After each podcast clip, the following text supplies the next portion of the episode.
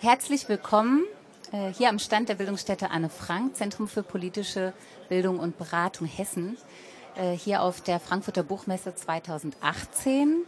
Ich freue mich sehr, dass ihr gekommen seid zum äh, Lauschen unseres dritten äh, Table Talks. Heute zum Thema ähm, Queerfeindlichkeit und Antisemitismus in der neuen Rechten. Ich freue mich sehr, dass ich zwei wunderbare äh, Gäste begrüßen darf. Ähm, einmal Rachel Lieven. Ähm, Rachel, du ähm, bist Buchbloggerin, du hast einen YouTube-Kanal, ähm, auf dem du auch über Bücher äh, sprichst, unter anderem. Und du twitterst unter dem Namen Living It Up. Living It Up. Ähm, zu den Themen ähm, Feminismus, Sexismus, Antisemitismus. Herzlich willkommen und Felicia Ewert. Hallo. Ähm, du twitterst auch sehr viel, äh, bist aktiv ähm, unter dem Namen Red Hiding Hood. Unterstrich. Unterstrich. Ähm, und äh, genau zu den Themen äh, Transidentitäten, Transfeindlichkeit.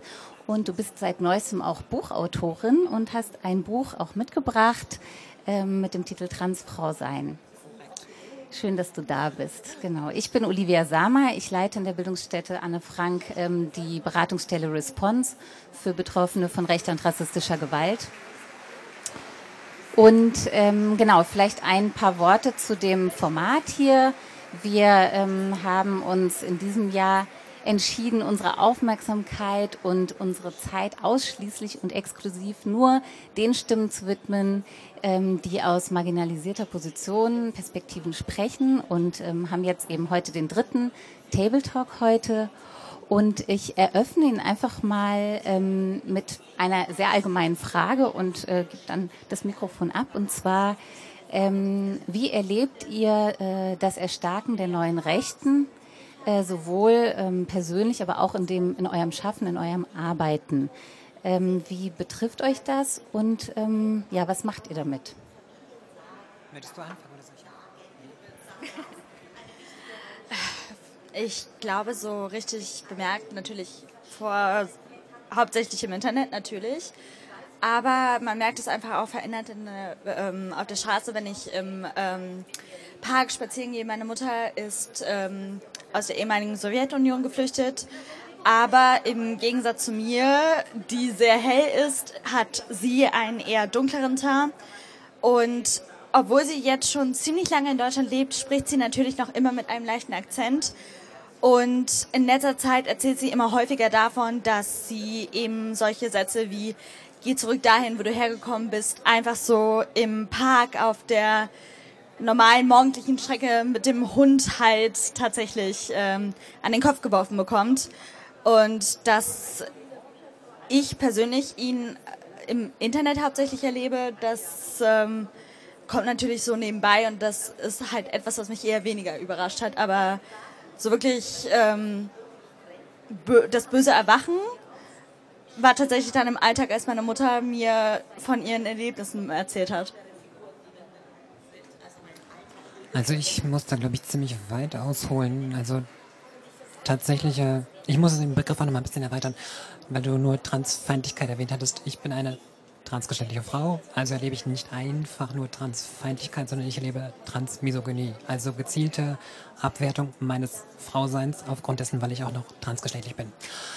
Ähm, die Feindlichkeit, die darauf abzielte, habe ich schon seit vier Jahren gespürt, ähm, durch verinnerlichte Einstellungen, die Leute immer und immer wieder zeigen, aber auch gezielte Attacken natürlich. Innerhalb des letzten halben Jahres oder sagen wir seit 2018 merke ich es natürlich nochmal massiv verstärkter, weil mein Twitter-Account halt einfach eine gewisse mehr Öffentlichkeit erlangt und ähm, es einfach deutlich größer wird und ich dadurch mehr Reichweite habe, aber auch mehr, mehr Attacken unweigerlich kassiere. Das sind zum einen Dinge, bei denen mir nun mal grundsätzlich gezielt das Frausein abgesprochen wird, aufgrund von geschlechtlichem Biologismus, aufgrund von, oh, aufgrund ähm, von verinnerlichten Einstellungen, Transfeindlichkeit, Transmisogynie und ähm, verinnerlichter Zweigeschlechtlichkeit, die sich da mal wieder zeigt. Aber es geht halt auch deutlich weiter in Punkte von gezielten Drohungen, also gezielte Gewaltandrohungen, gezielte Vergewaltigungsandrohungen, die immer wieder kommen und dadurch, dass ich ja auch ähm, darüber berichte, über, über medizinische Maßnahmen, die ich erhalte, aber auch dadurch, dass ich über meine Familie im Internet schreibe, gehen die Attacken auch von mir, also von persönlich von mir selber weg und werden tatsächlich auf meine Frau und auf mein Kind auch gelenkt. Dass mir also beispielsweise das Muttersein abgesprochen wird, weil ich trans bin und dass es halt auch gezielte Gewaltandrohungen gegen meine Frau und auch mein ungeborenes Kind gibt.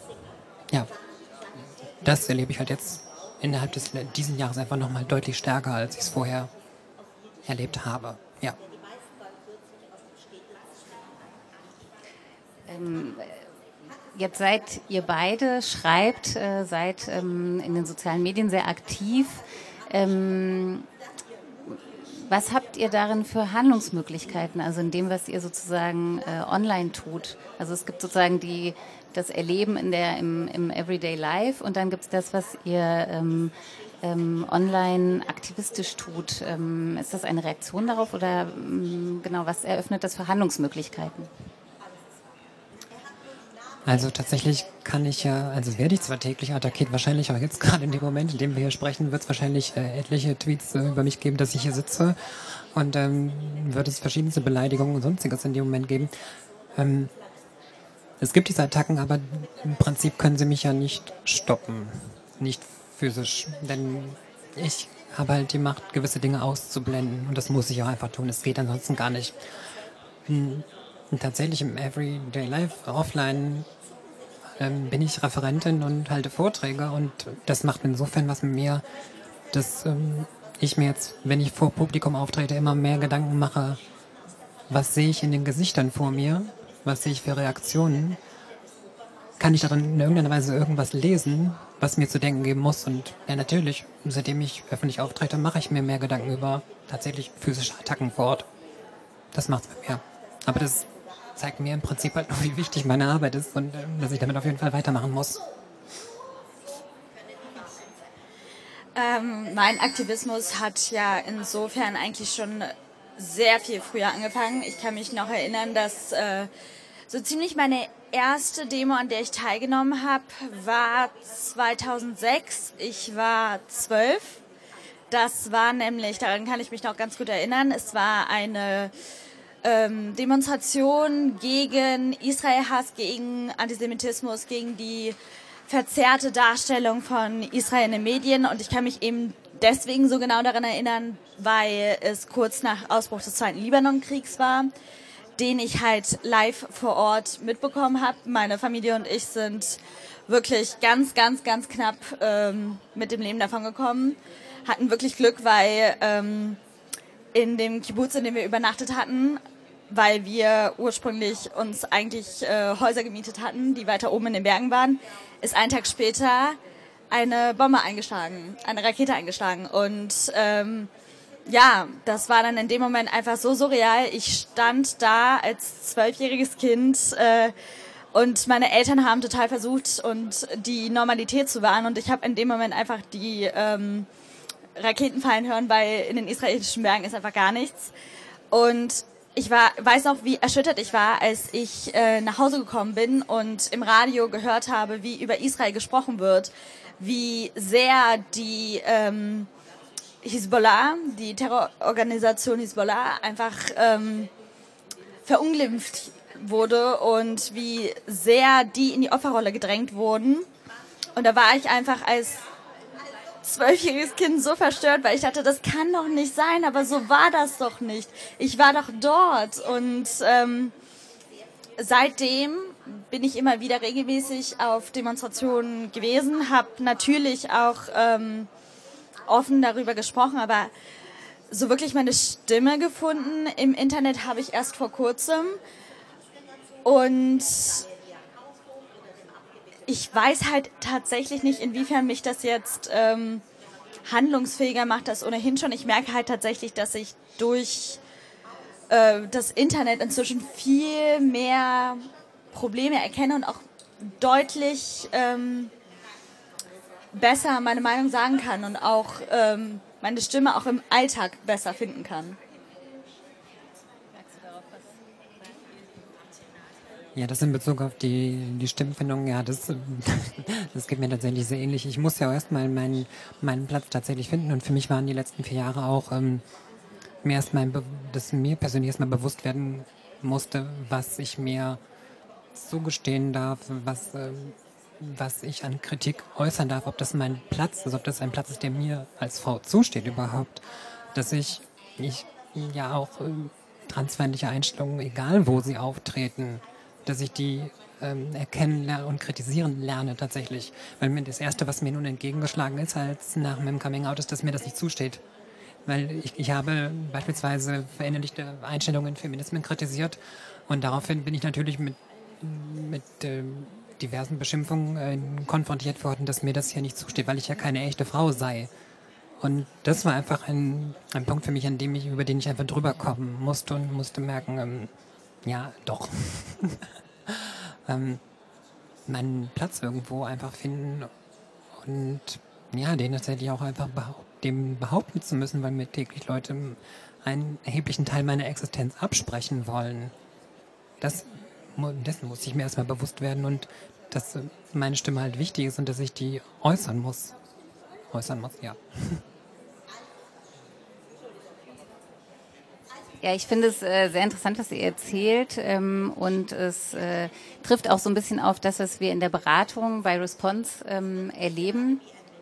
Und zwar, also ihr habt jetzt beide von schmerzlichen Erfahrungen äh, berichtet, die ihr gemacht habt oder die ihr auch macht. Und ähm, dann gibt es irgendwie sozusagen die Ebene, ähm, was passiert mir nach solchen Vorfällen eigentlich in meinem Umfeld, ähm, wie reagiert das Umfeld drauf oder auch womit bin ich eigentlich tagtäglich über die Medien zum Beispiel ähm, konfrontiert und ähm, bei uns in der Beratung ist ganz oft das Thema. Also ich, ich habe einen, eine, ähm, eine, einen Angriff erlebt oder ein, eine traumatische ähm, Situation und ähm, eigentlich geht es jetzt um Heilung. Also ich muss irgendwie das, was mir passiert ist, wieder, wieder heilen und ich bin aber in einem Umfeld und das hat sicherlich durch das Erstarken der neuen Rechten und auch durch das ähm, Eindringen bestimmter Voka bestimmten Vokabulars in, in, in Mainstream-Medien und Sprache nochmal zugenommen, dass ich jeden Tag sehr, also ohne mich dem entziehen zu können, immer wieder konfrontiert bin, eben genau mit diesen, ähm, mit diesen äh, ja, ähm, Bildern und, und, und äh, mit der Sprache, die sozusagen mich in meiner Existenz in Frage stellt. Und damit muss ich dann sozusagen on top auch noch klarkommen und das verunmöglicht im Prinzip äh, den Heilungsprozess oder es erschwert ihn zumindest sehr. Und ähm, deswegen wäre meine Frage, was, äh, wie, also was glaubt ihr, was braucht es sozusagen in, in, in der Zivilgesellschaft oder im Alltag oder wie, wie kann trotz dieser Voraussetzung irgendwie äh, ein, eine Heilung besser gelingen? Aus meiner Perspektive kann ich, das Erste, was mir einfach so spontan durch den Kopf gegangen ist, ist einfach wirklich die Tatsache, dass ähm, der Antisemitismus heute sich ganz stark verändert hat und dass die Leute es halt tatsächlich, besonders in Deutschland, nicht mehr wagen, Jude als Schimpfwort zu benutzen und das Judentum als solches zu kritisieren. Sie machen es verdeckt, indem sie Israel kritisieren und sagen Zionist, wenn sie Jude meinen. Das ist mir jetzt halt auch ganz verstärkt aufgefallen im Internet. Äh, gegen Juden? Nee, nee, gegen die habe ich nichts. Aber die Zionisten, die Zionisten, die sind ganz schlimm. Und ähm, das empfand ich halt als wirklich total störend, weil wenn man sich diese Kommentare mal anschaut und wenn man auf diese Leute zugeht und fragt, sag mal, woher nimmst du dir eigentlich ähm, diese Meinung? Woher kommt sie? Warst du schon mal in Israel? Hast du dich schon mal aktiv mit dem Nahostkonflikt auseinandergesetzt? Woher kommt dein Interesse und deine Meinung zu diesem doch sehr, sehr, sehr sensiblen und ähm, sehr expliziten Thema? Und in 80 Prozent der Fälle kommt, na brauche ich brauche doch gar nicht in Israel gewesen zu sein, ich brauche doch gar nicht mich wirklich da mit dem Thema auseinandergesetzt zu haben. Das sieht man doch da täglich in den Medien.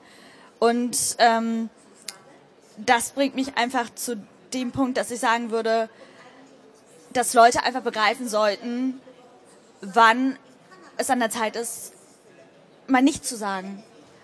Und ich bin da auch schon wirklich inzwischen, meine Ansprüche sind so weit runtergegangen, dass ich sagen würde, Heilung beginnt schon für mich dafür, wenn Leute, die keine Ahnung haben, nicht betroffen sind und auch sehr uninformiert sind, einfach mal einen Schritt zurückgehen und sagen, meine Meinung ist nicht wichtig und nicht gefragt in diesem Moment, ich bin lieber still. Also bei mir passiert das natürlich auf einer ganz und gar anderen, ganz und gar andere Situation, ganz und gar andere Begebenheiten. Ähm, bei mir ist es im Prinzip jeder Zuspruch, den ich via Twitter erhalte oder von Personen offline.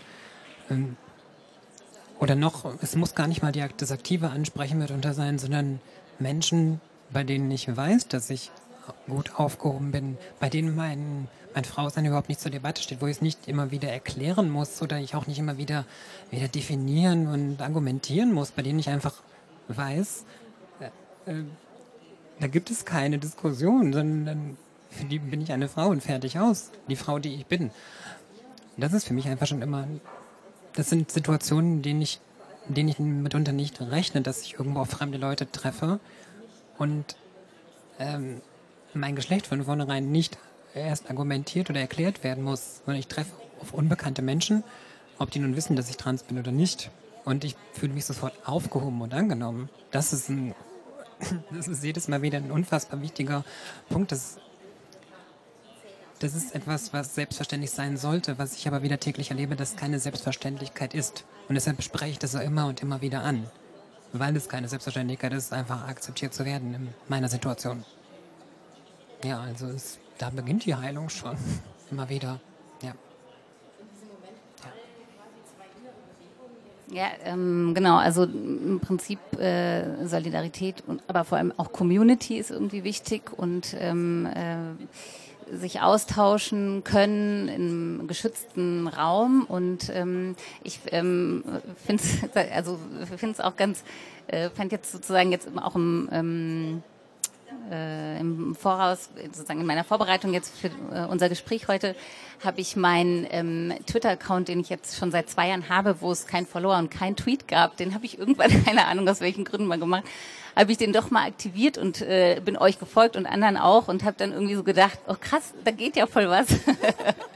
und ähm, hab so fand das so total schön, weil ich irgendwie gemerkt habe, irgendwie ihr habt euch connected und andere haben sich auch connected. Jetzt ganz konkret äh, zu dem zu der Buchmesse hier und da passiert total viel Schönes äh, in so einem, in so einem digitalen Raum und hatte sofort so den Impuls zu denken, wenn ich jetzt Beratung habe, dann sage ich denen, macht euch irgendwie einen Twitter-Account und connectet euch mit Leuten und dann ähm, passieren so, by the way, irgendwie schöne Sachen. Und ähm, gleichzeitig aber setzt ihr euch natürlich auch ähm, Anfeindungen wiederum aus. Also ihr, ihr ähm, äußert euch öffentlich und ähm, es wurde jetzt auch schon, also auf äh, sozusagen auf die, die Table Talks, die es jetzt gab, gab es ganz massive ähm, ähm, Reaktionen von Trollen. Und ähm, das heißt, man ist ja irgendwie auch wiederum damit konfrontiert. Und ähm, ja, also insofern hat es irgendwie beide beide Seiten so, ja. Ja, definitiv. Also vor allem ich muss auch ehrlich sagen, dass ähm, mir ging es mit Twitter ganz besonders äh, genauso. Ich hatte länger einen Twitter-Account, aber habe ihn nicht wirklich aktiv genutzt. Und dann vor einer Weile, ich kann nicht mal genau sagen, wann es war, habe ich dann angefangen, irgendwie Leuten zu folgen. Und ähm, es gab eine ganz besondere Person, Elif, äh, die unter Elefant twittert mit der habe ich äh, schon einfach über äh, die Buchbubble mich sehr verbunden gefühlt. Und dann haben wir einfach, habe ich einfach ihre Tweets gelesen, habe einfach darauf reagiert und habe einfach gemerkt, wie unglaublich ähnlich sich unsere Leben sind. Und ähm, das, was sie geschrieben hat, hat mich so motiviert und ich habe mich darin so wiedergefunden, dass ich dann gesagt habe, ganz ehrlich, ich probiere es einfach. Ich mache es einfach. Und ähm, ich habe was zu erzählen, ich habe eine Stimme und die kann ich äußern. Und das war erstmal so ein Schritt der Überwindung, weil vor allem als Jüdin wird einem einfach immer beigebracht, äh, das Duckmäuschen zu sein. Ich ähm, darf nie öffentlich einen Davidstern tragen.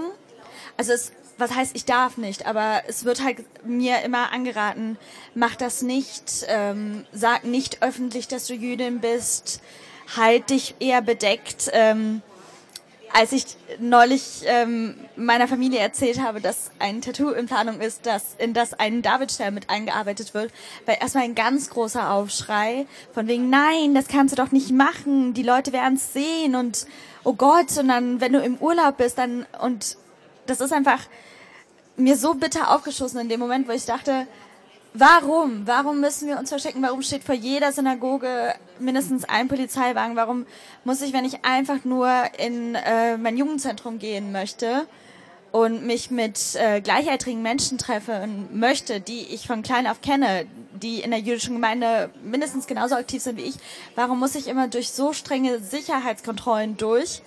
Und warum muss ich dann das alles durchmachen? Aber warum darf ich dann nicht darüber öffentlich reden?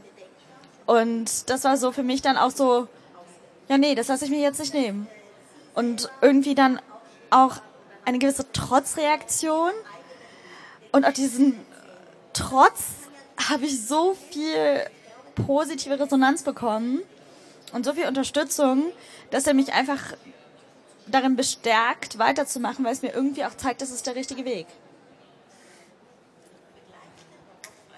Ich atme gerade ein bisschen schwer bei deinen Worten, weil es sehr, sehr schön ist. ähm, ja, wie, was erlebe ich ansonsten? Da, für mich ist Twitter jetzt zunächst einmal ein Ort, um eine Stimme zu finden gewesen, ein Ort der Vernetzung, aber auch ein Ort des, der Wissensaneignung, aber auch des Wissens zu schaffen, mit, im Austausch mit anderen Personen. Denn ähm, wer oder ich speziell oder Transperson oder im Prinzip äh, funktioniert das mit anderen Diskriminierungsmechanismen nicht anders. Die marginalisierten Personen werden dazu angehalten, kosten, immer wieder kostenlose Arbeit zu leisten, kostenlose Aufklärungsarbeit zu leisten und Wissen wird von uns eingefordert. Wissen, das wir uns über Jahre hinweg erarbeiten mussten, aneignen mussten, also was wir überhaupt erst geschaffen haben. Und das in Kombination mit mit permanenten Angriffen. ja, das führt ab und zu dazu, dass man sich die Frage stellt, warum mache ich das jetzt hier eigentlich gerade überhaupt? Also ist es das wert? Aber naja, ja, ich komme ja in Austausch mit anderen, mit anderen Personen und allein dafür ist es das immer und immer wieder wert. Ich kann jetzt nur von mir, von mir persönlich sprechen. Ähm, für mich ist Twitter ein bisschen das, was für andere Personen vielleicht die Straße ist. Für mich ist Twitter meine Straße, dort, wo ich Anfeindungen und Drohungen erlebe. Das passiert mir im Alltag so tatsächlich nicht, weil ich in der Regel nicht auffalle mit meiner Transgeschlechtlichkeit. Da gehe ich ziemlich unter und das ist halt auch einfach ein gewisser Schutzmechanismus, den ich, das ist zum einen mein persönliches Wohlempfinden und zum anderen ist es ein Schutzmechanismus nämlich in der Öffentlichkeit einfach als Frau wahrgenommen zu werden. Das schützt mich nicht vor jeder Form von, von Frauenfeindlichkeit, von Misogynie, aber es schützt mich vor einem gewissen Teil in der Öffentlichkeit irgendwo einfach nur als Frau wahrgenommen zu werden. Und wie gesagt, und dahingehend ist dann Twitter das krasse Gegenbeispiel, nämlich dort ist meine Straße, dort, wo ich alle möglichen Anfeindungen und Frauseinsabsprechen, Existenzabsprechen nochmal zusätzlich bekomme. Ja.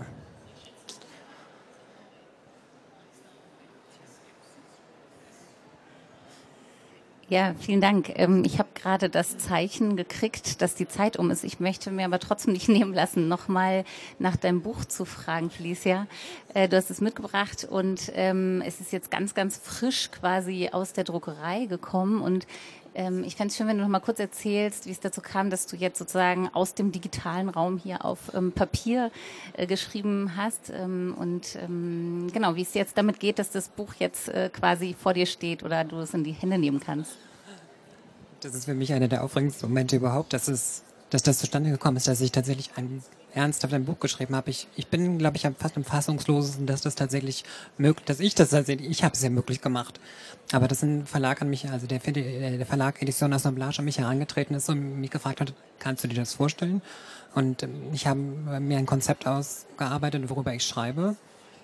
Und mir ist es ist von vornherein, muss ich sagen, es ist kein Buch äh, über die Reise vom Männerkörper zum Frauenkörper und auch keiner der schwierigen Selbstfindung. Nein, es ist eine, eine schonungslose und eine, ja, auch ein Stück weit erbarmungslose Kritik an, an bestehendem geschlechtlichem Biologismus auf struktureller, also gesellschaftlicher Ebene und auch institutioneller Ebene. Denn die Rechtslage in Deutschland ist nach wie vor, sie wird oder sagen wir, sie ist in den letzten 30 Jahren ist sie besser geworden, aber sie ist nach wie vor katastrophal, nämlich dass Transpersonen immer und immer wieder dazu angehalten werden, ihr Geschlecht beweisen zu müssen vor in der Regel unbekannten Menschen gegen eigenes Geld, das sie bezahlen müssen für Gerichtsprozesse, müssen sie immer wieder unter dem Druck stehen, sich völlig fremden Menschen öffnen zu müssen, ihr ganzes Leben darlegen müssen über Aufwachsen, Schule, Ausbildung, Beruf, ähm, familiäre Zusammenhänge, Sexualität, über all diese intimsten Dinge müssen wir fremden Menschen Auskunft geben, um unser Geschlecht beweisen zu müssen.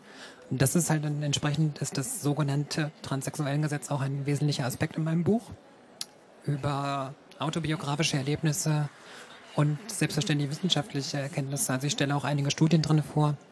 Ich gebe Begriffserklärungen, weil das natürlich auch immer ganz wichtig ist. Das ist damit steige ich auch ein im Buch weil mir das sehr, sehr wichtig ist, weil mich Leute natürlich mal wieder fragen, sie können nicht alle Begriffe immer wissen und ich kann nicht alle Begriffe immer darlegen, weil die sich ja auch wandeln und weiterentwickeln. Aber das ist halt ein, auch ein wesentlicher Aspekt, eine, ein Glossar erstmal ein bisschen darzulegen. Ja. Das erscheint am 15. Oktober, also am Montag. Ich habe die allererste Ausgabe hier bei mir. Ja, vielen Dank. Ähm, vielen Dank, dass ihr hier wart, dass ihr euch Zeit genommen habt, dass ihr von euren Erlebnissen, Erfahrungen, von eurer Arbeit berichtet habt. Ähm, morgen geht es weiter mit dem vierten Table Talk am Vormittag um elf, glaube ich. Und ähm, bis dahin wünschen wir noch ähm, viel Spaß auf der Buchmesse. Tschüss.